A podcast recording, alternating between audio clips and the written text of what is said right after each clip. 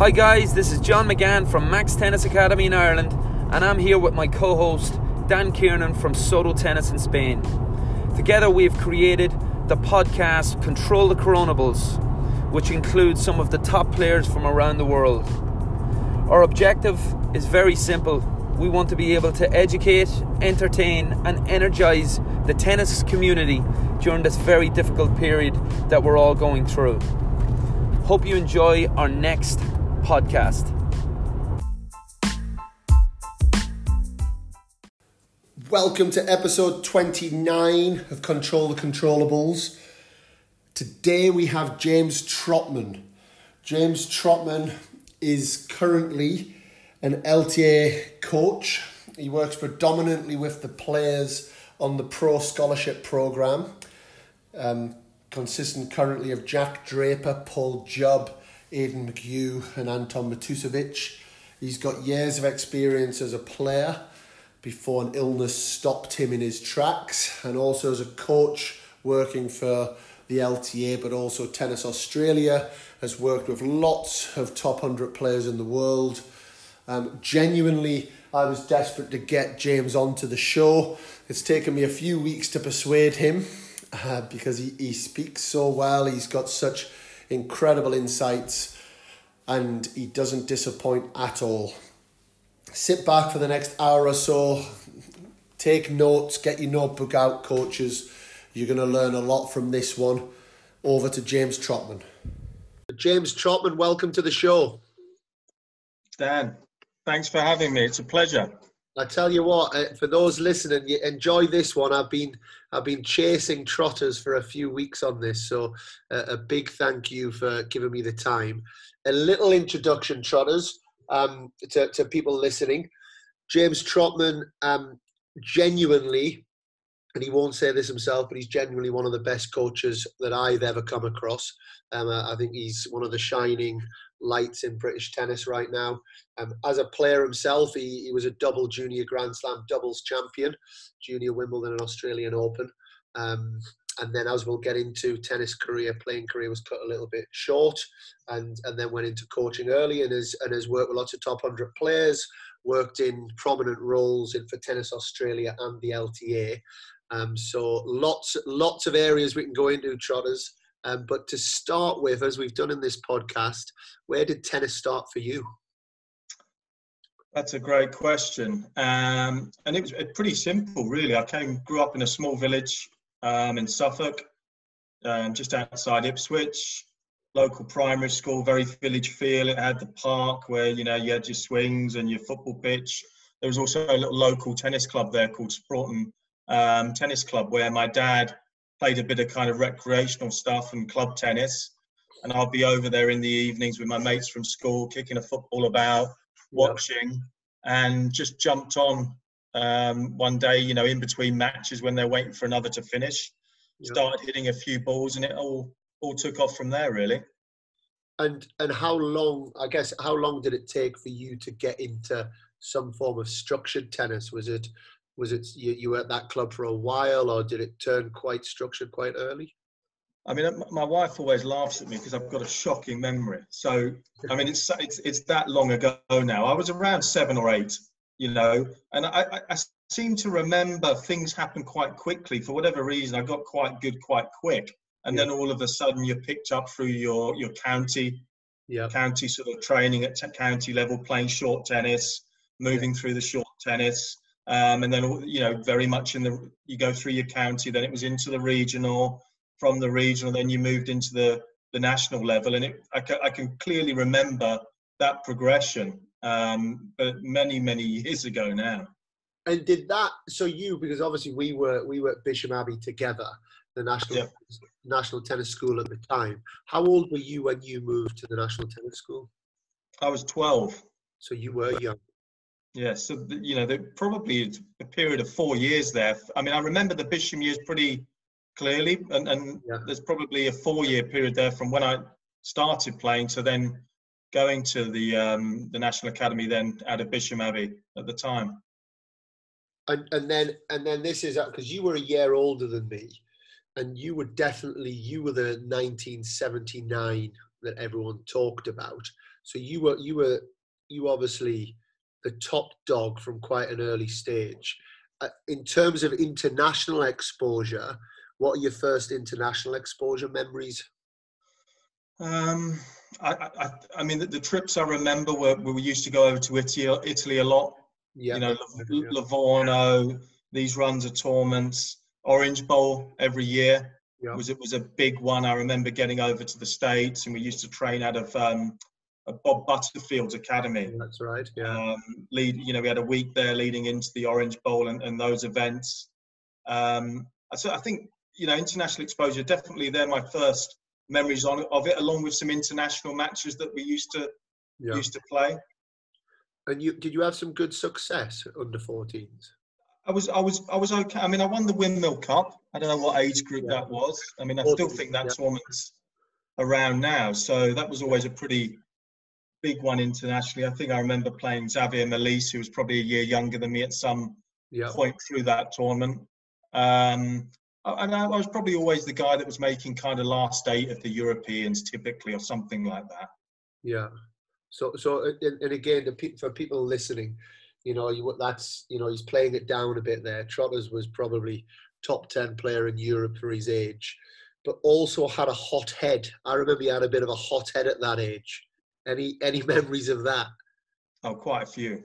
Um, I, I, mean, I, I got banned several times through my junior junior days. Um, I misbehaved at Tarbes. You know, I can, I can remember it in one of those domes, you know, on the outside. I was going nuts, shaking the umpire's chair. Um, I was serving a ban actually and played uh, an international ban, so I couldn't travel internationally. And I was playing Gunnersbury, uh, a, a, tournament locally. I was playing the 16s and 18s, and I was, I think I'd won the 16s. I was in the final of the 18s in a set and a breakup, and I got disqualified. Um, I, you know, so I had to go through the process of sitting in front of the LTA disciplinary panel yeah. um, back at that stage. And I mean, they're all they're all great kind of learning tools, you know. I think along the way, and I think you, you look back on these times as as especially in coaching, you can look back on those kind of situations and learn from it. It wasn't for a lack of effort or desire. Yeah. You know, I just you know, when things got too much, it would boil over, and yeah, you know, I could I could kind of lose my way. Yeah, exactly that, and I think it's as a competitor. Were you were you a competitive kid? Like in, in at home, was that in board games, in in different things, or did it just come out on the tennis court? Still am highly competitive. I mean, every everything that I do, yeah, you can feel that competitive edge just jumps yeah. out, you know, and you don't want to lose. You know, you want to do whatever it takes, whether it was football, athletics, running at school, tennis, board games, like you said. Um, you know, my wife will joke about it now, even with the kids. You know, she'll see me wanting to beat, them, which yeah. is a bit sad, really. And do you beat them? always, always. but no, because I think there's a, there's an interesting point on that, Trotters, because and I've talked about this in a couple of the podcasts, it's when you want to win so bad, you experience stronger emotions. You know, like if, when something goes wrong, and I'm I'm similar to you. I, I feel it now. If I I for me to compete with any of the kids at the academy of any decent level, I've almost got to get the fire in my belly. But once the fire's in my belly, I'm I'm always quite close to it boiling a little bit. Do you think? do you think there was enough kind of strategies and tools in place for us back in the day on that, other than just calm down? It's, it's a really good question, and, and one I'm not sure I've got the answer for. Um, I'm, I'm a big believer in maturity um, and, and, information and just being engaged in the process is what matters. Yeah. And, and I think it takes time. Um, I, you know, the, you know, there's obviously tools and things, which I think all of this should be doing, especially at the younger age, should be going through the coach. Yeah. You know, at the younger age, you can be teaching them about routines. I think you're trying to put things in perspective as well. Yep. You know, which is highly important and and a big thing for me as a coach that I've I've used historically is that you reframe what winning is. I yep. think it's important that you start to look at well, winning isn't just I, I got the match. You know, it was six four in the third set to me. Yeah. There, there's other aspects of that. It's about your behaviours. It's about what you're trying to do, how you're trying to develop, how you handle situations, what your intentions are, and Yeah. actually, if you can go out there and fulfil those um, around, you know, having some some simple goals and processes going into matches, actually, you can learn to win every time. yeah. And I know that sounds a bit a bit corny and a bit a bit strange, but I'm a big believer that you can kind of you're trying to reframe what winning looks like. I think, which can be massive for players.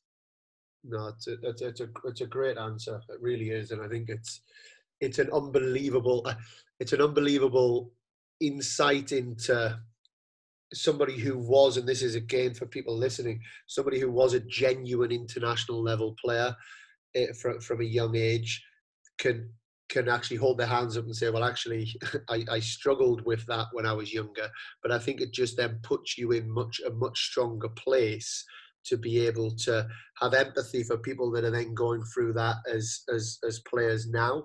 Do you find that, or, or do you find that so much time has passed that sometimes we have to almost reset ourselves and remember what it's like to be young again? Yeah, a little bit. And the older I get, the, the more distant you feel from that. The age groups coming through, you know, that connect feels bigger. But I, I, I'm always, I'm always sympathetic. I think to people who are having issues and trying to deal with them, Yeah. and I have no problem with that. You know, uh, it's my job as a coach to help. You know, Yeah. that's what I'm there to do. And as long as I feel a willingness to go on a journey Yeah. and to engage with me, that's that's all I ask for. You know, and, and, and I'm at the point where level, ranking, that stuff, it's it's kind of secondary to me. It's about the journey that you're going to go on. It's about developing yourself and helping to develop people. You know, it's not just about winning tennis matches as well, which I think we get caught up in. Very, very few players are actually going to go on to make it. So our part of our job as well is we're going to make sure that these kids are going to be better round, more rounded, better adjusted. You know, because they might go on to have a coaching career. They might go on to have a job in business. It might impact the way they interact with their families and and children themselves at one point. So I very much see that as part of our role as coaches as well. And of course, when you go on that journey and you get a player who really takes off and has an exceptional career, that's fantastic as well. But not everybody's going to, and I think that's that's the reality. I will work with anyone who has a willingness to engage with me is an unbelievable takeaway, you know, and it's, you know, I, that's certainly something I feel as a coach. I think it's something we talk a lot about as, as coaches at the academy to any players from Soto Tennis Academy or any players anywhere else. That genuinely is all we're after as coaches. You know, it's not we're not after you playing your best tennis every single day. We're not after you hitting the best running forehands. We're not after you winning every match, but we are after you having a willingness to, to engage on a day day to day basis. Unbelievable trotters. Can I come back to one more point, Dan? Do you mind on the on the competitiveness? Is that okay? Because so many years since I competed, really, you know, tennis. It's we're going twenty odd years now, and for a few years after, I'd still play maybe a little bit of county cup or whatever. But my lungs were shot, basically, the illness that I got that meant I had to stop playing earlier. Um, but I- I've recently started playing a little bit of paddle, Yep. um, and I can, you know, I can just about handle that physically. It's great fun, but when I lose, it hurts Yeah, yeah. and this is a really important thing. I'd forgotten what that was like, and it's only a fun kind of game. But when you lose something, it gets you again. Yeah. You know, and that that was really important to me, and and and it makes you empathise again with the players. You have got to remember this is, but it's also part of learning. You know, going through this process is a big thing I believe in, and something um, I spoke to a coach about recently around social media and players Yep. to, to learn you need to feel that hurt you know you need to be in the real world and, and kind of experience that loss and go through it and what happened and what went on. And social media for me today is a massive um, barrier to, to kids learning and developing. They come off the court what's the first thing they do? They're on their phones. Yeah.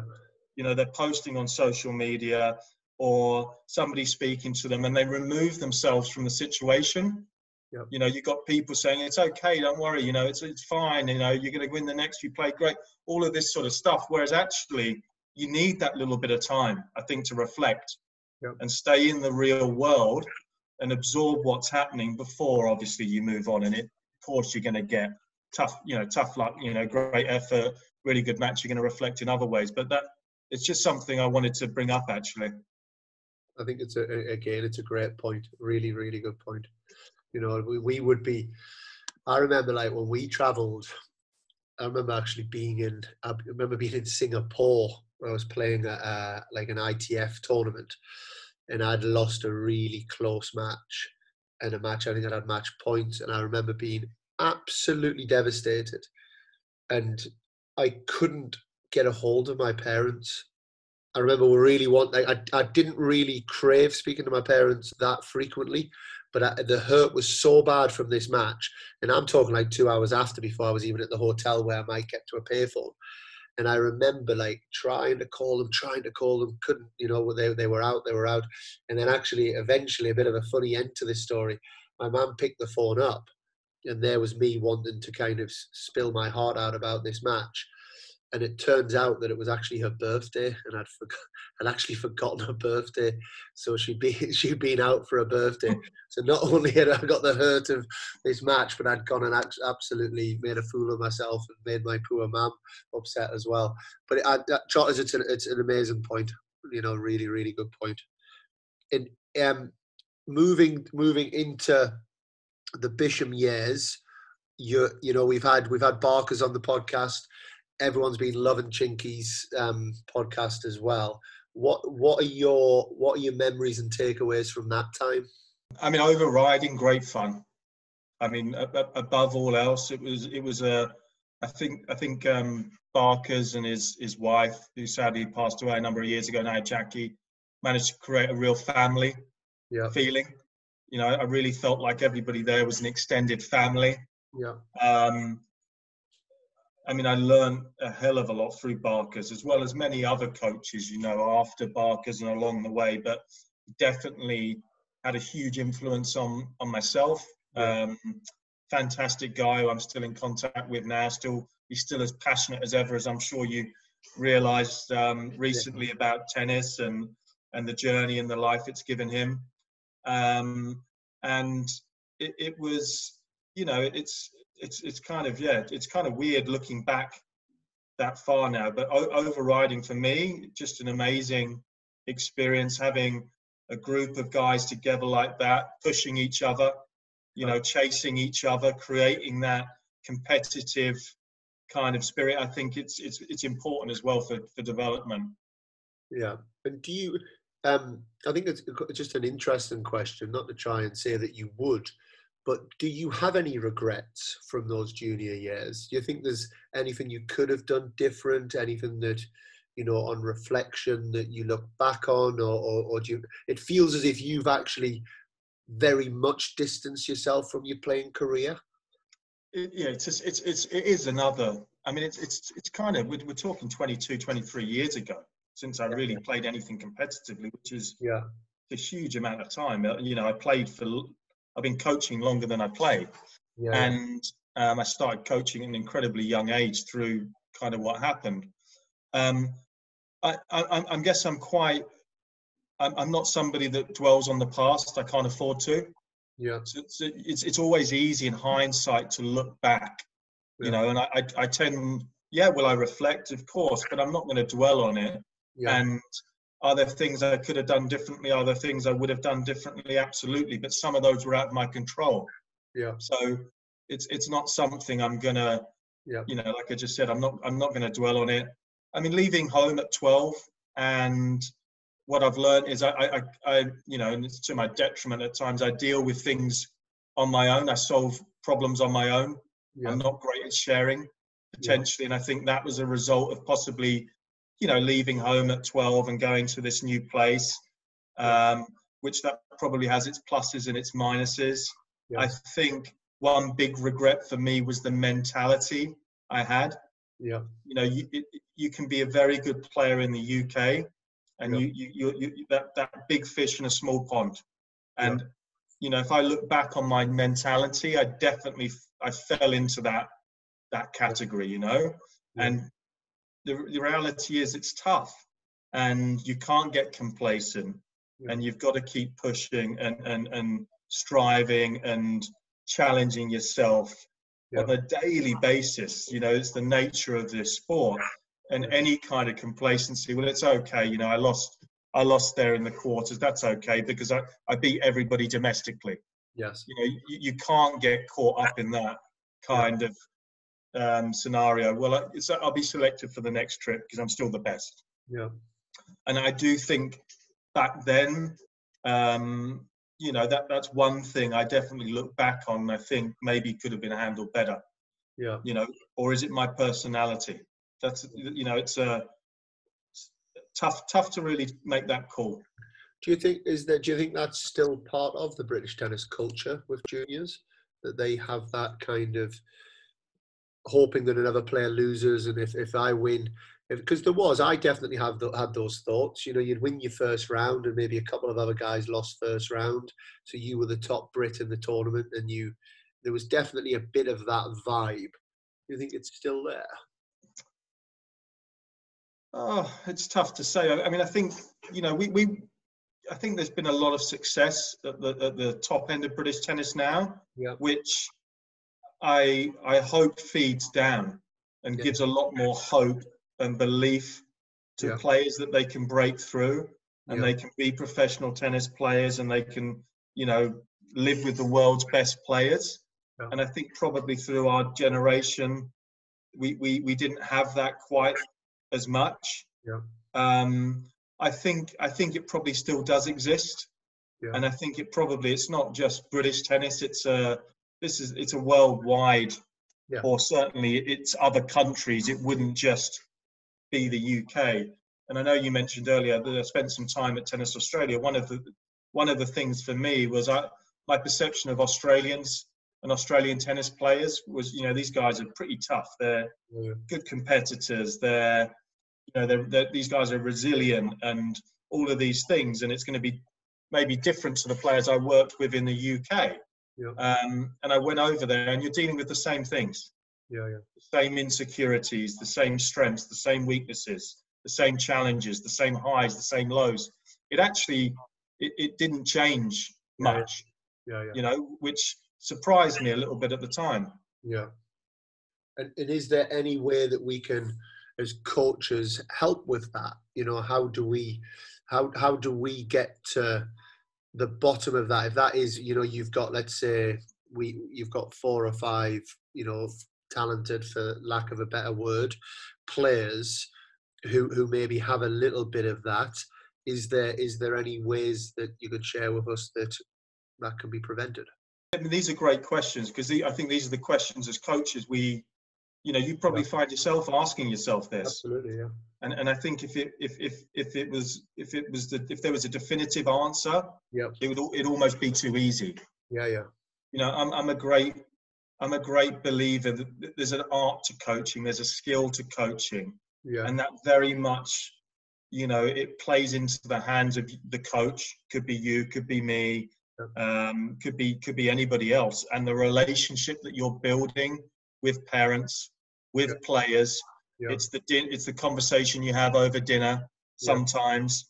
Um, it's when you put you know the arm round to offer support. It's when you you know a little bit harder on them because maybe something hasn't. It's asking the questions to help them learn, help their help their self development.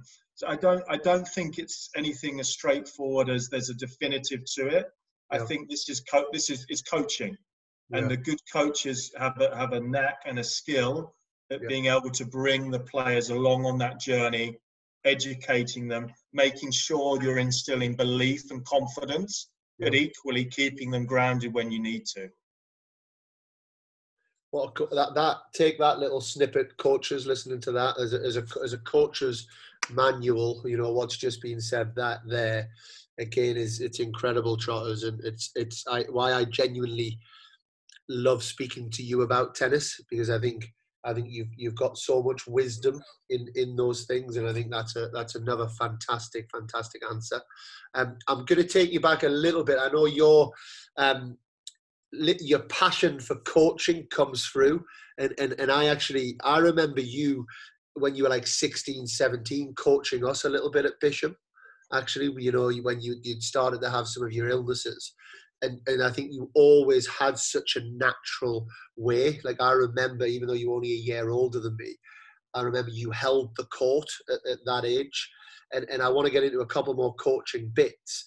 But before I do, you're a junior Grand Slam champion, you know, so you and Wimbledon. That's that's one of my favorite tennis memories. And I remember we had to travel to Tunisia. We'd watched up until the semi-finals, and on the finals day, we had to travel to Tunisia or somewhere, and we missed the final, and we managed to watch it somewhere on TV. Talk to me about that. You and Marty Lee winning winning Junior Wimbledon. Incredible. Yeah, I mean, look, it was a, a great experience. It came out of the blue.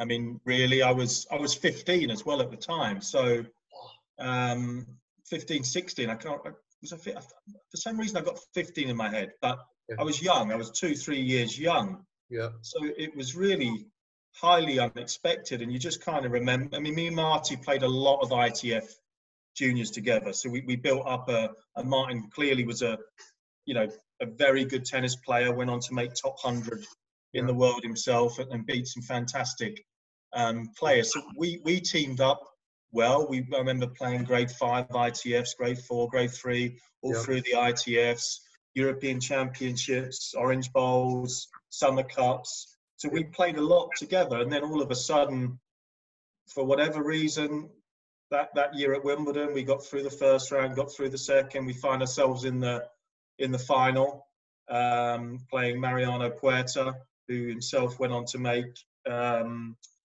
final in uh, Paris yeah. um, and had some doping issues through his career. Yeah. Um, and a guy called Alejandro Hernandez, who was a Mexican Davis Cup, went on to play Davis Cup for Mexico, yeah. also a good player. And I remember going there, it was on the old court one, and we were saying to Barkers, oh, do you think anybody's going to be you know, their Barkers. You know, what's it going to be like? Ah, no, Trotters, it's going to be empty. Just me and a couple of old, you know, leaves rustling around, mate.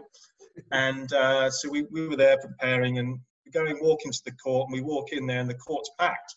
Yeah. You know, court one was was packed on on the uh, I think it was the Sunday, and all of a sudden that kind of hit you, and you're in a haze. And we went, I think we went a break or double break down first set, and came back from there and I just I remember one thing Barkers, and I still remember it to this day. Barkers was a big, you know, Trotters. He said, the biggest point of the match, make sure you cross.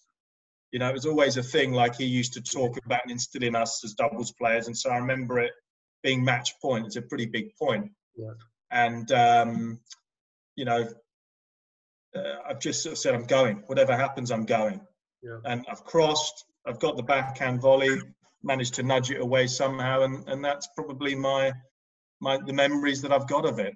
Yeah, incredible. But my memory, I mean, I, I don't know if you remember it, but we again going back to the kind of family at Bisham, and I know we've touched on kind of British tennis players or, or, or global juniors sometimes not wanting their peers to win and things like that.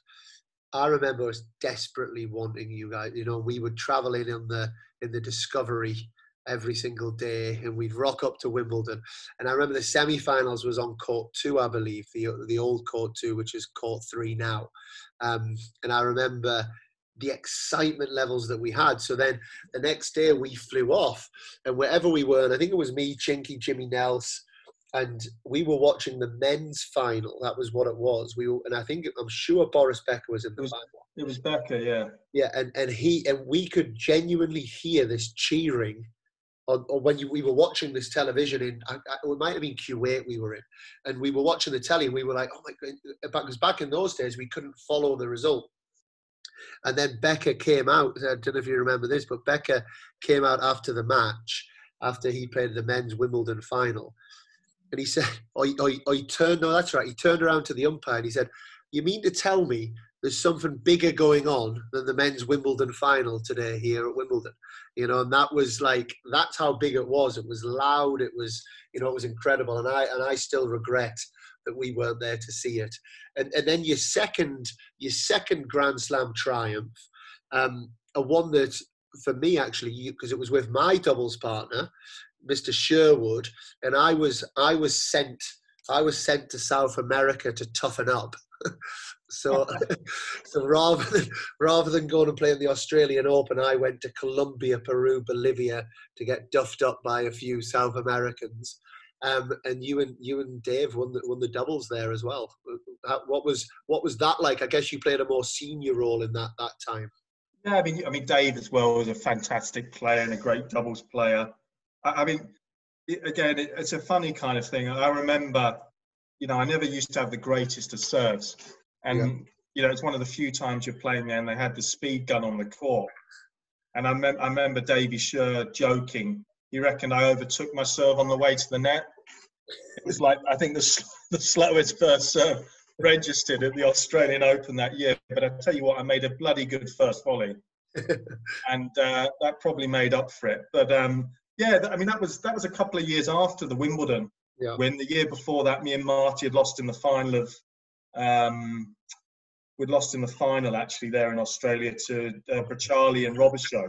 Okay. Of, you know, good good players again, and and um, yeah, they're nice memories. I remember playing actually uh, an Aussie guy called Nathan Healey one year in the juniors down there. Yes. And the heat, the heat, they hadn't put the heat rule in place then. I don't think just yet. Yeah. And it was it was one of those days where it was unbelievably hot, and I think I was five two forty love down against Nathan Healey in the third set, and I ended up beating him something like 13-11 right. in the third, and um, actually went on to coach Nathan a little bit at his time right. when I was at TA. Um, great guy. Um, I think he's over in the living over in the states now. No, yeah. he's back in. Sorry, he's back in Australia. He's back, he in, Australia, back in Australia. Yeah, yeah. He, is, No, I remember that. I remember Barker's feeding back to us that Trotters has just won 13-11 in the third, in like 65 degrees. It was something, you know, he'd gone like, and I mean, it was, I'm sure it was hot, he, but it was. He, he, probably added at least 10. Yeah, you could fry an egg. You could fry an egg on the court. There were frying eggs and all sorts. Um, I remember it coming back to us. And, and as we, I guess, moving into now Trotters and, and, and maybe leading into it, I, uh, I remember, I remember playing you and in, in like a British tour in Hull and you were you were a much better player than me Uh, the, the years before. And, and I, I remember playing you and you, you just couldn't compete physically.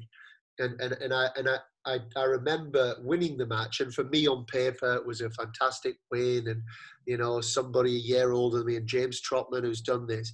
But I remember being really sad as I walked to the net because you just weren't, you'd obviously been out for a while and you were trying to come back to play, but you just you didn't have the energy to be able to play.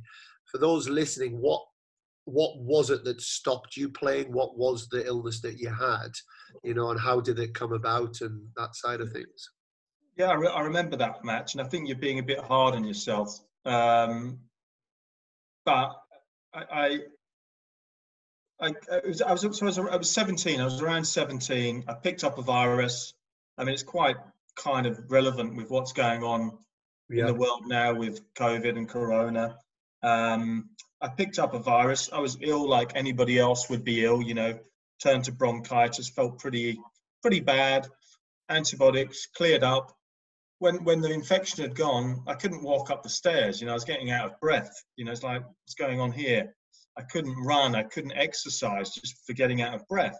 Yeah. And so, you know, initially they thought that it I'd, I'd, sort of developed some kind of asthma. So I took all these different steroids, different different drugs to no no avail. And this went on for about a year until uh, you know the specialist that I saw took a scat, CAT scan. They eventually took a CAT scan and they found scarring on my bronchioles. Yep. So the virus I'd had had basically attacked my bronchioles and left them scarred. So I was sort of working at 30, 40% of my capacity, which has been the same ever since actually. And it was, it was a sh- shock, well, major shock at the time. Yeah. Um, and it's something I haven't looked back on too much actually until now recently. Yeah. And, you know, obviously, you know, having a lung condition through this period, I, I, I got put on the, the vulnerable list, you know, from the NHS. Yeah. And it, it kind of brought things home again, probably how serious Yeah. It is, and for a number of years, I've just I've carried on. It's okay. This is fine. You know, put it in the back of your mind, and it's probably been a bit of a wake up call to me actually that I need to look after myself a bit better. I need to start exercising again, little bits. There's not much I can do.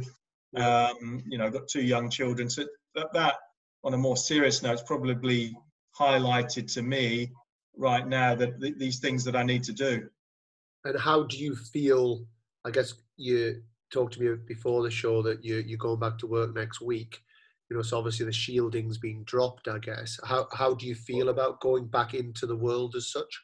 Well, I'm I'm going to be working from home oh. originally, so on the, on the, the shielding as it stands, unless it's changed recently, is I'm still to stay inside actually, apart Okay. from an hour's ex- exercise a day. Okay. So I'm lucky enough, you know, we live, you know, in Wimbledon, so I've been getting out on the common every day. I tend to go. We've had a lot of rain the last week or so, so I tend to go when it's raining. yeah. There's less people around. Um, yeah, I don't really know what the future holds from that aspect. It's one of those things. Again, I'm not going to try and predict it too much. Yeah. Yeah. Um, I'm looking forward next week to Battle of the Brits. Yeah. You know, there's going to be some great, great tennis on there. Watching the boys compete Yeah. again, and so that's going to give me plenty to do from home with those matches being streamed. Yeah. And you know, one step at a time. I think for now, it's tough to predict. I think where we're all going to be in six months' time. Yeah, no, it is. It is. And and and, it, and obviously it's 22, 23, 24 years trotters, which you've you've had plenty of time to accept and you move move on. Going back then, was it was it that that must be a really difficult thing for you to accept. And I was we were close to you but I probably didn't appreciate it at the time how how difficult that would was be. So what are your reflections on that? Um, I think it, initially it was more, uh, you know, I, I, I kept training for about a year, you know, with, you know, you, you, you're kind of kidding yourself a bit and hoping things will change. But so there was a year of probably not playing, just trying treatments, trying this until the realization kind of hit home. Well, I'm not going to be physically fit enough. And then it was, I think, it, you know, it was limbo and and and that's a big thing for me you know my education had always been secondary Yeah. and all of a sudden just like that you know your dreams and aspirations of what you were after were taken away from you Yeah. and i definitely felt you know 17 18 years old you know a bit lost yeah um not sure what i was going to do and that's originally just how i fell into coaching yeah you know, I remember, you know, my parents, you know, going back home, I had to go and work in Tesco's, stacking the shelves, had to earn some money, and that that was what it was like, which which I appreciate from them. It's not, you know, you're not just going to sit around; you get out there and do something. yeah yeah And rather than stacking shelves at Tesco's, I thought, well, I might as well start coaching. Yeah. And, and at that stage, having just played so recently, the aspiration wasn't there to make it, you know, a full-time job necessarily, or to move into performance, or it was just I've got to start coaching, you know, get some money, and and that's where it it started. So where was that? Where where was your first that, that, that was back in Suffolk, okay. Um, and you know, originally I was I was you know I could, I could still hit a decent ball, you know, even but it was just you know I couldn't really physically handle much. So I remember hitting with some good some of the better local players. I remember doing some of the county coaching. Yeah. Um, not long after that as well, I, I worked out in La Manga for a year with Fraser Wright, did you and I did the main kind of holiday swings, Yeah. and that was also great education. You know, you, you're working from eight in the morning to eight at night with two hours off in the afternoon, six days a week. Yeah. And you know, out in the sun and churning out the hours, the Yeah. squads, squads, all the squads through the mall. Well, one individual. Then you had the adult squads. Then you had the junior squads. Yeah. Then you had a two-hour break for lunch, and then from three till five. No, sorry, three till eight at night into 45-minute individuals all the way through yeah every day. You know, you're, you're, you're jam packed, different people, different personalities, different values of what they wanted, what they actually wanted to get from the sessions. Yeah Um, and that was a, that was a great experience actually. Yeah. And do you think that again? I, I don't know who it was, but I've definitely had this discussion over the last few weeks. Good tennis players going from off court immediately into I think it might have been Hilts actually, but straight into coaching players. You know, without you know, do you think that's helped you as a coach having, you know, just coaching anyone and everyone and and failing a bit and learning the skills and being creative and you know learning to communicate with different styles, you know, all of that. Do you think that's something that maybe our our young coaches or coaches that are were players coming out of playing career should look to do. I think so.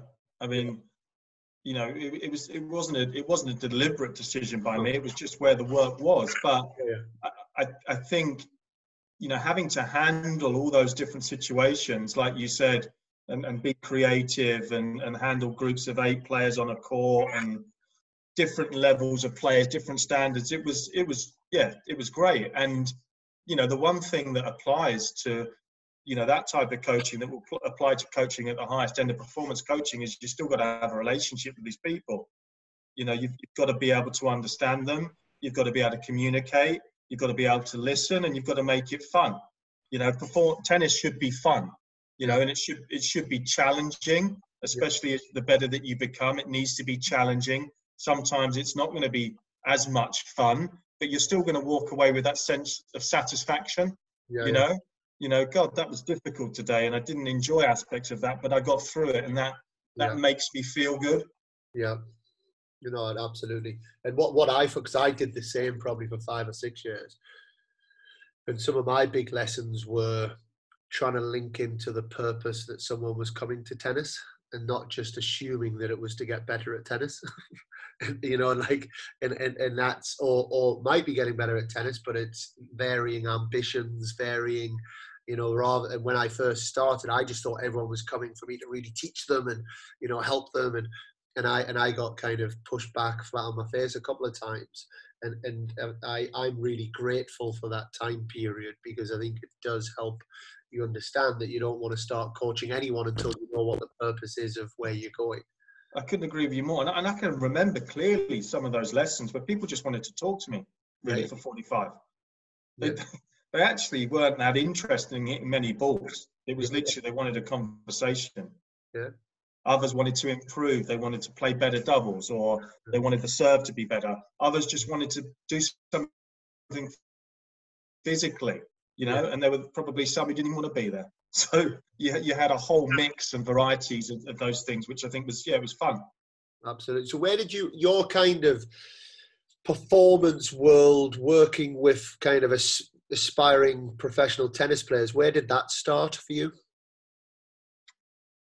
Um, so I'm trying to think how it would have come about. I, I did some, so I was still hitting a pretty good ball back then. So I was doing some I was. I think the first thing I did there was a, an American player called Alexandra Stevenson. That's right. Yeah. Who actually went on to make, you know, she made semi-finals of Wimbledon, and and yep. I, I I started actually a hitting job with her over one Wimbledon.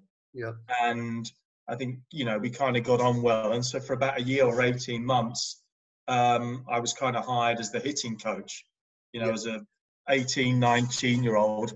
Um, and, and that was my first kind of dip into performance tennis. And, and again, you know, the, the, the, real great thing about that, another Australian coach who was working for the USTA at the time was a guy called Ray Ruffels, yeah. who, you know, was, was a very good tennis player himself, um, the old school Australian generation. So he'd learned a lot from Harry Hopman and these kind of philosophies and coached the Woodies, was, was most famous probably for coaching the Woodies. Jason Stoltenberg and all of these players. And so he was working for the USTA and would be a traveling coach. So I got to spend a lot of time with Ray as well, learning from him. And I remember one day, this is a funny story actually, we were sat down. Ray used to like to have a beer at the end of the day. So, you know, we'd, we'd do the coaching, you'd take me somewhere. We were in Sydney actually, and she'd beaten Capriati, who was number one in the world at the time. And we went and sat down and had a beer. And he's like, uh, Trots, you know, tell me what the secret of being a great coach is. Yeah. So I'm there and I'm thinking, well, you know, you know, awareness of standards, you know, being able to, you know, make an impact on your player, great tactical awareness. and he's just sitting there laughing, you know, he's sniggering away, and I'm, you know, saying all these things, and I go, well, Ray, what is it? He goes, Trotters, the secret of being a great coach is finding the best players. and um, that's something that's that's resonated with me. And and to you know, look, I think to a point that's yeah. true. Yeah, and, yeah. and I think as a, as a performance coach, you create your own luck. Yeah, yeah. And you need to get out there. You yeah. need to make sacrifice. You need to be highly motivated and passionate about yeah. what you do. Yeah. And if you have an inquisitive mind, you're going to learn a lot and you're going to pick things up. Yeah. Um, but, but yeah, that's that was how it all started, anyway. And then, how many years did you travel? I mean, I, I guess you, I know you do some traveling now, but you were kind of a pretty much a dedicated traveling coach for a long time, huh? I mean, I, I was, you know, I haven't really done a year where I haven't been away. You know, recently it's dropped off a bit, but it was, you know, some some years in Australia I was working 40 weeks on the road. Wow. 20, 25 to 40 weeks. That would be typically through my career, yeah. what I've done. And again, I mean, most players I have to stress that I've worked with have been kind of youngest would be 16 probably, but more 17, 18, 19, 20 and onwards, some even a bit older. Yeah. And for me, that's where the job's done. It's on the road. You can't hide from it. Yeah. Um, you got to get on the road and you got to get out there with the players. And it's it's a powerful environment. You know, you may it's a lot easier to have an impact when they've just won a match yeah, or yeah. they've just lost a match, you know, and you've got to try and get them to see what's happened and learn from those experiences. They're a lot more open to it. Yeah. And the nature of professional tennis is you've got to travel. Yeah. And what have been, I guess, for one of my pet peeves that I, you know, you hear, you hear from, I guess, cynical coaches.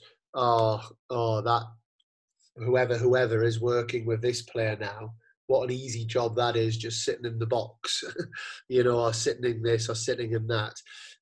Can you talk us through the realities of the difficulties of a traveling coach?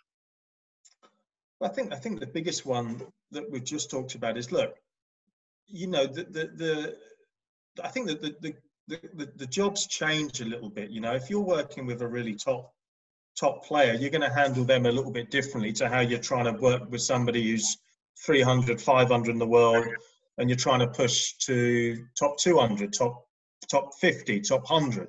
You know, it, it, it does change, and I think that the again that's the feeling that you're going to have as a coach. I mean, the pressure that comes with performance coaching is high. You live and you live and die by it. Yeah. You know, so if, if players aren't winning, that falls on your head typically. Yeah, yeah. And as a coach, that you've got to be the one that takes responsibility for that and that's that drive that's what gives you the drive the motivation to get up do those early morning sessions to work every weekend yeah. to get out there and and travel. And the sacrifice that comes with it, it it's tough.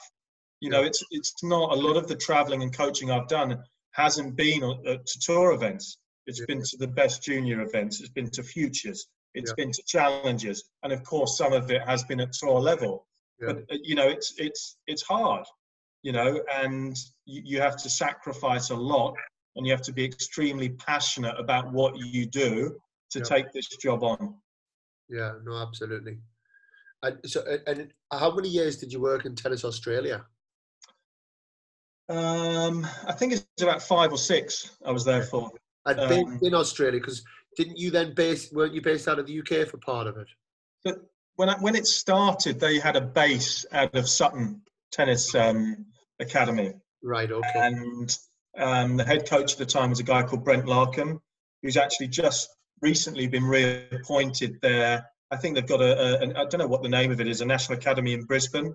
Yeah. But he's been reappointed there as the head coach, and it was the Australian Institute of Sport and Tennis Australia had come together to form a yeah. partnership instead of working independently. So yeah. we were we were under the Australian Institute of Sport banner, uh, based out of Sutton when they were, you know, traveling basically, which was a lot of the year. Yeah. And we'd be spending October, November, December, January, February, probably those five months in Australia. Yeah. So that was the setup for the first few years, and then that everything got moved back into Canberra actually. So then more time in Australia again, and yeah. you know for the Aussies for them to you know, I, I, I left Australia one year in February with a guy called Robert Smeets, and he Yeah. didn't go back home until after the US Open. Yeah, yeah, You know, and that's that's pretty typical for them. You know, yeah, yeah. being where they're located. You know, we we sometimes worry about a three week trip here in the UK, and people get a bit precious about it. They'll get on the road for six months, no problem. Yeah, no, absolutely. And that's, I know we touched on it earlier, and you said kind of one of the things I wanted to delve into, I guess, was a, a- little comparison between the, Australia and, and and the UK. And you said that in terms of the, the they've got the same insecurities. I think you've given a fantastic difference there. You know, John Millman also spoke about that in the podcast we did with him last week. That he would. I got a great I got a great story about John. yeah, you know, which, which I mean, the guy's amazing. You know, and hats off to him, incredible player, and he's Yeah. earned everything um, everything that he's got.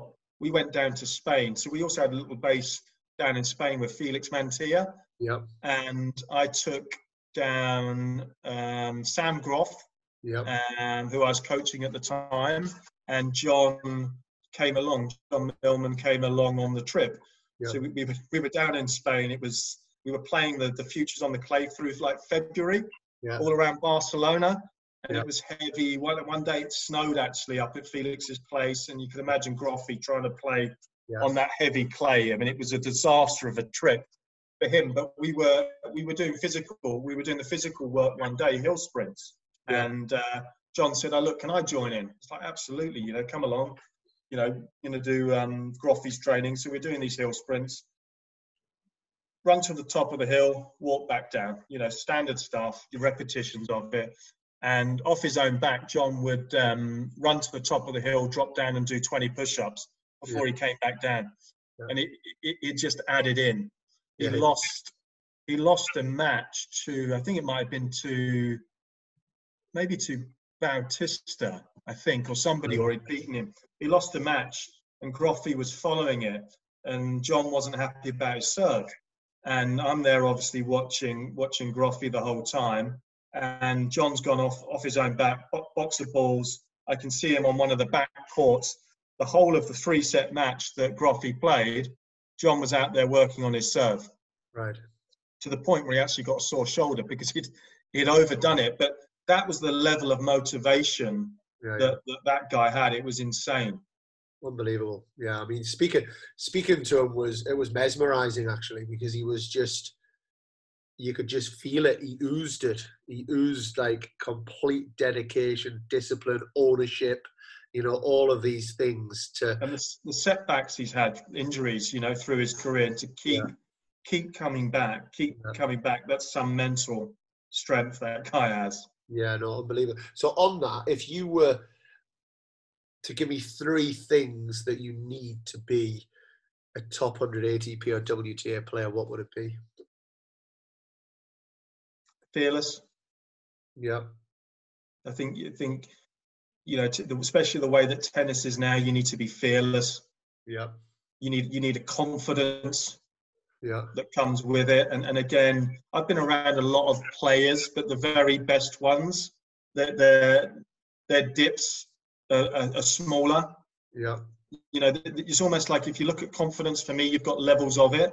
yeah, yeah, You've got the, you've got the real inner core that's fundamental, and then you've got the outer layers that maybe are a bit more brittle. yeah, yeah, The really good players, the brittle, the, brittleness of it might get disturbed slightly, yeah, yeah, but that inner confidence, that inner belief, yeah, yeah. doesn't get sh- doesn't get shaked. It doesn't get rattled. They could go on a three week losing streak. Doesn't matter.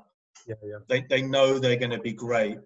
Um, and I, I think I think somebody that's that's that's willing to learn, you know, is another big one. Yeah. You know, there's many many traits I think that a that a good tennis player would have, and, and John had those in abundance. You know, that competitiveness, the drive. Um, you know, I could probably name many many more. yeah. Very good. And to take you back to the belief and confidence thing, because again, I'm a, I'm a big believer on that, and, and I think you've you've put it better than I've ever put it. So I'm gonna, especially when I listen back to this, I'm gonna be writing that down. Do you think you can teach belief? Yeah, Yeah, yeah, I do. I, I think that's part of our job as a coach. yeah, You know, Um, but there's, there's, there's levels of it, and that's the that's the reality and something that we all have to accept. Yeah. But can we impact everybody? Yeah, I, I really believe that we can, and we can help instill beliefs and values yes. in our players, and part of that can be through our own actions. Yes. Can you give me an example? Can you give me an example of of a player who you've helped their belief through your coaching style or through your relationship with them rather than just the fact that they've won some matches and then naturally they've built built that over over time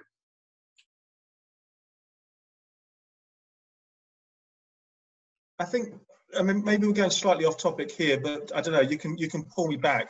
I'm also a big believer in as coaches we we you know we prepare our players. We never talk about the scenario when they're a set and a breakdown.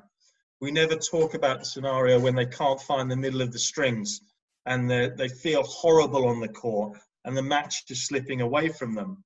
You know, I think as coaches we're very good at setting them up. Okay, you're going to get out there and you're going to do this and yeah. or you know they're talking and they're going to do this and they're this is going to happen but they're not preparing themselves for you know what i'm going to you know what if i'm tight what if i feel nervous what if what if um you know i'm out there and i am 5-2 double breakdown Yeah. um cam norrie i'm thinking about a, a match with cam in, in in monte carlo a big match in the round of 16 and probably we didn't address his nerves before the match enough yes and so then when he's out there and it's happening, Yeah. you know, what what you know, what does he do? Yeah. So our job as coaches, I think, and that's a belief that that can give confidence that we're preparing our players through that situation, and it's something I'm a big believer in, and I don't think gets addressed enough. And it's not an easy subject. Yeah. I'm not saying it's an easy one yes to address and it takes some skill and it you know you've got to get the process right you know and maybe it's not right for everybody as well i think as coaches we've also got to we've got to be aware that it's not one hat that fits all Yeah. um but you know that that's something for me as a, as a tool that i think can help players a lot Yeah, no, I, I completely agree. I mean, the way that the way that I look at that as well is it's like mental fitness. You got physical fitness, you got mental fitness, and is your ability to tolerate. You know, you're going to have to tolerate difficult moments. You know, tennis is a puts us in a lot of very uncomfortable positions, and I think if you can if you can preempt an uncomfortable position, then then you already are a step ahead in being able to tolerate it you know and I, I suppose if we take that as a, as a physical on the physical side if you know that you've got to run up the hill five times you've been able you're probably able to prepare your mind to be able to run up the hill five times. If i tell you you're going to run up the hill till i tell you that you're going to stop it's that's a quite a difficult it's quite a difficult place to be mentally you know and i think i think you've hit the nail on the head on a, on a really strong point on because tennis players are only ever 10 minutes out of the match You know, so, Yeah. so, no, so no matter how no matter how they feel and, and they're going to be feeling difficult and if you take a set and 5-2 and a set and 5-2 that's been discussed with the player before the match and that's just part and parcel of kind of discussions that happen at dinner and, and you can have that belief that you know what? I just need 10 good minutes here. You it, it's going to stop you having that feeling of helplessness which i think a lot of tennis players do get. And and and I, I don't know if you if I'm on the right track to how you're thinking, Trotters, but I think a lot of players find themselves in that position, and and almost because their mind's not ready for it, it's very easy now to not tolerate what they're experiencing, and then and then quite quickly they're caught up in a bunch of emotions that that stop them being able to kind of commit to the way that they're trying to play. Exactly. You, you've got it. And, and and it's like you said uh, you talked about the fit, fitness just the physical side of things. If you've done the work Yeah, and you're physically fit that gives you belief and it gives you confidence. Yeah, and and players are going to have you know you've got you've got to be resilient as a tennis player. Resilience is a, is a massive key word it's tough and it doesn't always go the way you want it to go and no matter how great you are so you have to have resilience it's it's a key skill and for when players go through tough times or they go on a losing streak for me one of the you know one of the one of the areas where you're going to build that confidence back up. That's the work you do on the practice court. Yeah. You know that that's the work that you do when you're sat down and you're reflecting on the week. And it's it's so important as a coach that we, you know, we view all of these areas as part of our job. It's Yeah. not just turn up, you know, do the session and off they go. I think there's a lot more to performance coaching than that. You answered it better than I even wanted, Trotters. So I know you said you were going off on a tangent, but your tangent made absolute sense. Um, the the last thing I want to ask you before I've got a couple of quick fire questions. I know that we we've fallen into through the lockdown. We've fallen into a couple of kind of text exchanges on this as well, and you know you know that we had Craig O'Shaughnessy on the on the podcast, and you know the the game of tennis has has changed a little bit in terms of how much data is involved. Where where do you fall on on that side of things? So, I mean, uh, it's a, a great question, obviously one that's relevant to our times, and, and we can't ignore stats. Yeah, You know, I think it's clear, you know, the first four shots in tennis, the importance of them. And I think I've, I've said this to yourself, you know, if, if I was hands on coaching a lot more now, I'd have a lot more focus around the, those first four shots and instilling the patterns and, and uh, going through the routines and training them. Probably more more focused on it than just you know you go through your session now you're going to serve a bit you're going to return a bit. I would definitely be focusing on those areas a lot more yeah, um, and and and stats obviously have highlighted that to us. There's, there's a couple of interesting things though. I'm still a big believer in repetition. Yeah, you know you can't hide from the repetition. You can't hide our sport. You've got to move. You've got to hit. Yeah. you know you, you've got to be able to do those things well. Yeah, and it's a skill based sport and, and the ability to be able to repeat. Yeah. you know we can't lose that you know? And and one of the discussions we had recently was about everybody talks about the stats with um, the first four shots. Well what happens when the second serve's returned yeah, what's the average rally length? And, and we've talked about this at great length. And actually when the when the when the when the second serve is returned back in play you've Yeah. got to be ready to play a long point you Yeah. know? Yeah. again not all the time but you know there was a high percentage that came out where the rally's going to go deep. Yeah, yeah, and if, if you're not if you don't have the ability to stay in those rallies and be able to execute those points well you're going to be struggling absolutely. know, and, and, and that's the reality of it. And stats for me, you know, you you, they, you can't be governed by them. Yeah, They're not they're not leading you. yeah, You're- You're using those stats to your benefit and to interpreting them for actual things that will have an impact yeah, and I think that's really really important. You know, you, you, you, they're there as, as a guide, and they're there to delve into in specific specific scenarios, really. And and that's the job of knowing what they are, what has an impact. Everything in our sport has to have an impact, yes, and and if you're just looking at stats and being governed by them, and it has no impact, what are you doing? Yeah, So if you're using them and you're going to look at them, let's make sure that it has a, a, a good impact and improves the player or gives them an, an, a, a, a recognition of something that maybe wasn't there. yeah. Very good. And I guess it goes back as well to you, you're only gonna use them effectively if you know your player and are well connected to your player, understand the vision of the, the game style of your player, understand you know the intricate details of working with that player. I know that you do quite a bit of work with Cameron Norrie, you know, and I know you've shared this with me before on how you've helped. There's been certain statistics that you've used to help, you know, develop a certain specific area around his serve. Can you share that with us? Yeah, so, so my, my I coached Cameron briefly when he came over to, to the UK um, as, a- as a junior and um, kind of helped helped in his, his move over to, to college in the States where he went to TCU, Texas Christian University, with uh, David Roditi and Devin Bowen, the coaches over there.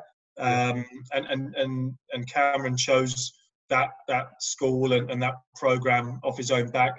I mean, and an incredible, I mean, an incredible coaching setup there. I mean, Yeah. those guys, I can't speak highly enough. And, and on another topic, I'm a big, big supporter of, uh, college tennis in the states, Yeah. uh, and that's just one of many, many great programs and coaches I think that are operating in that space. Yeah. Um, when when Cameron decided to leave college, he um, I, I was around still advising in my in my role as a as a kind of a consultant coach from the LTA overseeing the situation. Um, and Faku, who's been with him from from day one and is still with him now, I would kind of sit in the background, um, offer offer advice and support along the way. I'd, I'd be doing some of the trips with him to give Faku a bit of space, another pair of eyes on it, and I'd be there also to maybe look into some of the stats Yeah. and, and that area which maybe was time consuming or, or wasn't there.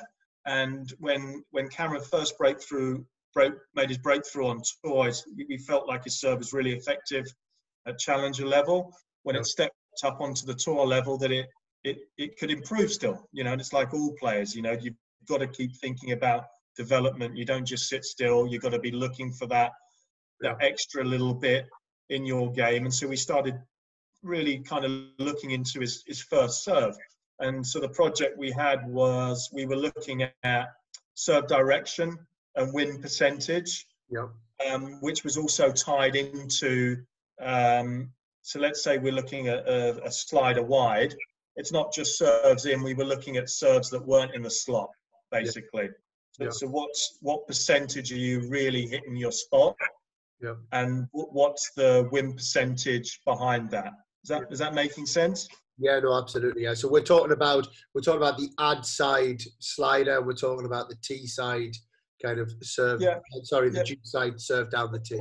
we looked at all, all the six all the six spots and basically how how accurate was he and how effective was he Yeah. and this is where you know you know having some stats and some information behind it were really you know beneficial because your coach's eyes telling you one thing you know Yeah. you're looking at the serves maybe that he doesn't hit as well well he doesn't hit that one as well. I know that. So you know that must be the serve we've got to improve. But when we actually started to break it down you know the two two lefty serves what are the two most common lefty serves? The pattern they're going to play they're going to serve slider t um, which is you know massive pattern for the lefty. And you've obviously got the slider on the ad court wide. And when we started to look at the numbers what what was fascinating was um, cameron's ad serve on the slider was was um, you know he's knocking it out of the park winning a high high percentage but Yeah. his slider on the on the deuce court, which was his most frequent serve, like Yeah. with most lefties, Yeah. he was going there most often. His win percentage was about seven eight percent down from Yeah. tour average. Yeah. Um, and it's okay, that's interesting. Yeah. Yeah. And starting to then looking at the, the video footage of it, going through the clips, and it, and it kind of started to then jump out at us. Well, okay, he's he's not as accurate here, so he's not hitting as close to the line. And when he when he does hit that serve, it's moving into the hit zone.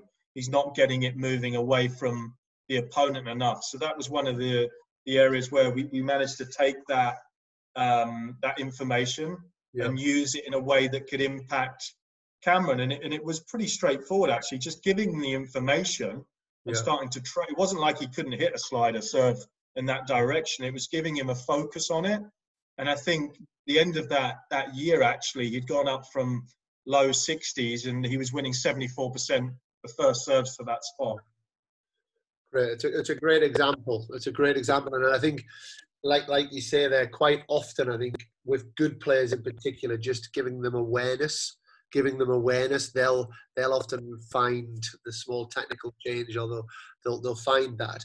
One question that does jump to mind when we trot us on that.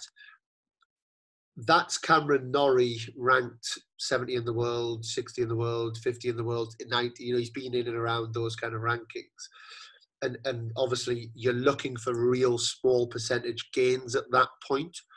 In in terms of I guess junior tennis, do you do you think that they are as impactful as they are at, at a higher level? My, my, straightforward and honest answer to that is no. Yeah, Uh, you know, uh, is there a place for them? Yes. yeah, but you know you've got to be very careful i think you know when, when you're starting to look for those you know it's, it's those smaller gains you know those that can have an impact when you when you're at the top of the game.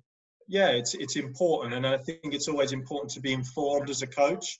And some players would like some players like information, you know, to be able to back up um, what you're what you're what you're coaching, and you're using it in that way. But by no means, you know, I think it becomes very very dangerous when you get caught up in in, in stats, and especially at a younger age, and it, it becomes all too consuming.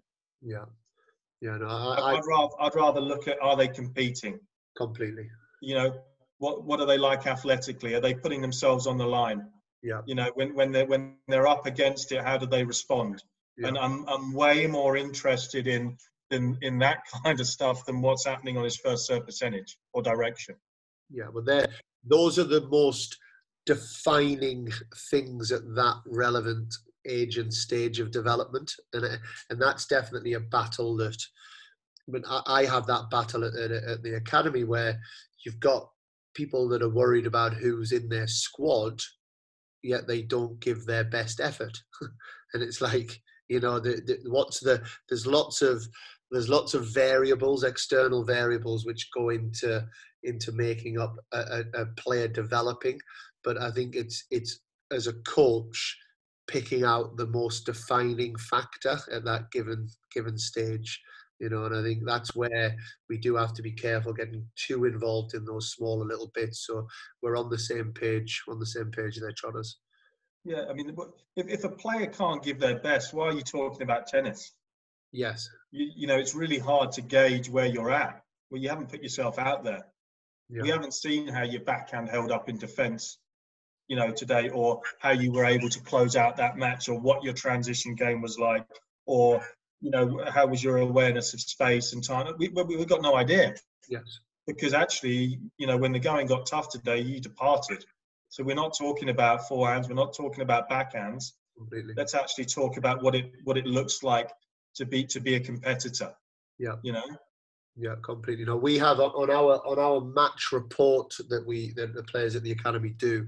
The first re- question that they fill in is: Did you compete? Did you prepare and compete 100% to the best of your ability today? If the answer is yes, move on to question two. If the answer is no, we'll see you next time. Sim- Yeah.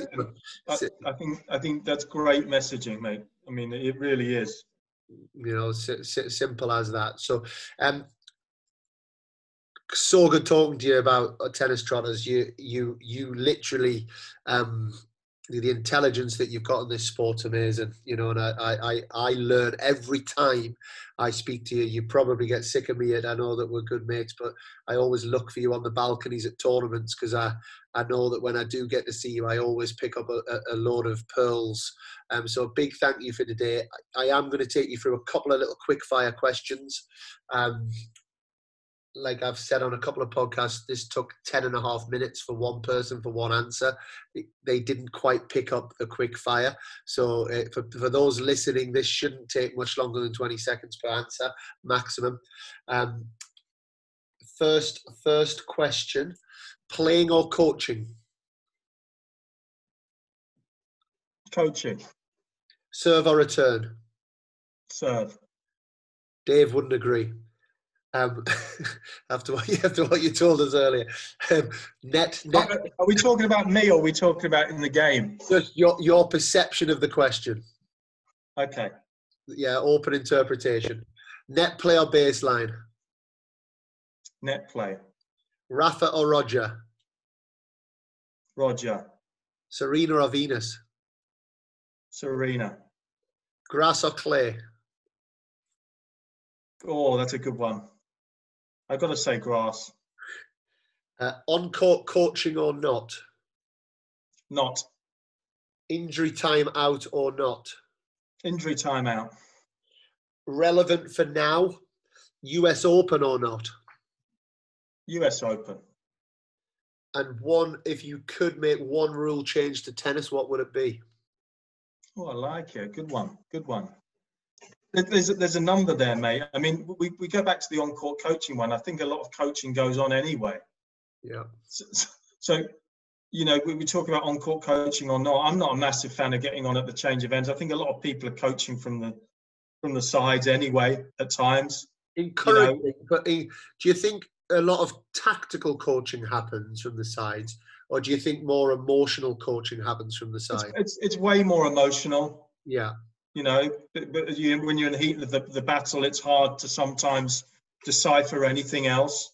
Um, but th- there will be tactical coaching at times. I think you know it will happen. Yeah. Um, you know, and, and and actually, you know, why not? Just, you know, they've they've trialed this at the um, at some of the grand slams. Just let it happen. Yeah. From the sides or on the court? From the side. Yeah. Yeah. Good. I like it. James Trotman, a massive thank you for for the last hour or so. Um, brilliant, amazing, um, some some fantastic insights, and personally, I've loved I've loved talking to you. So thanks, mate.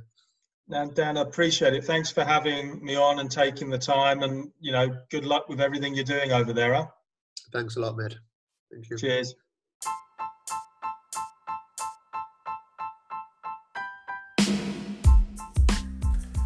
Big thank you to James Trotman for his time, for his expertise, his knowledge, and his openness. Uh, as you know, our name is Control the Controllables, and that's because that's the philosophy at the Academy that we really do believe in. And I think this story illustrates that fantastically well. You know, a, a multiple Grand Slam junior champion who was too ill to continue with his professional journey and he put his expertise into, into good use and has now helped many, many players. And he really is one of the best coaches that I know. Um, if you guys can, can share this with a friend, let's get these messages out there. Um, rate it, review it. Please spend one minute, not even that, on iTunes. It helps get these messages into, into lots of people's hands. I think what tends to happen with podcasts, I know we've had a couple of big name players that have had thousands of downloads, whereas somebody like a James Trotman whose messages are so good, if the players, if the people haven't heard of the name, then they're not as likely to download it. So these ones, as much as any, need to be shared around.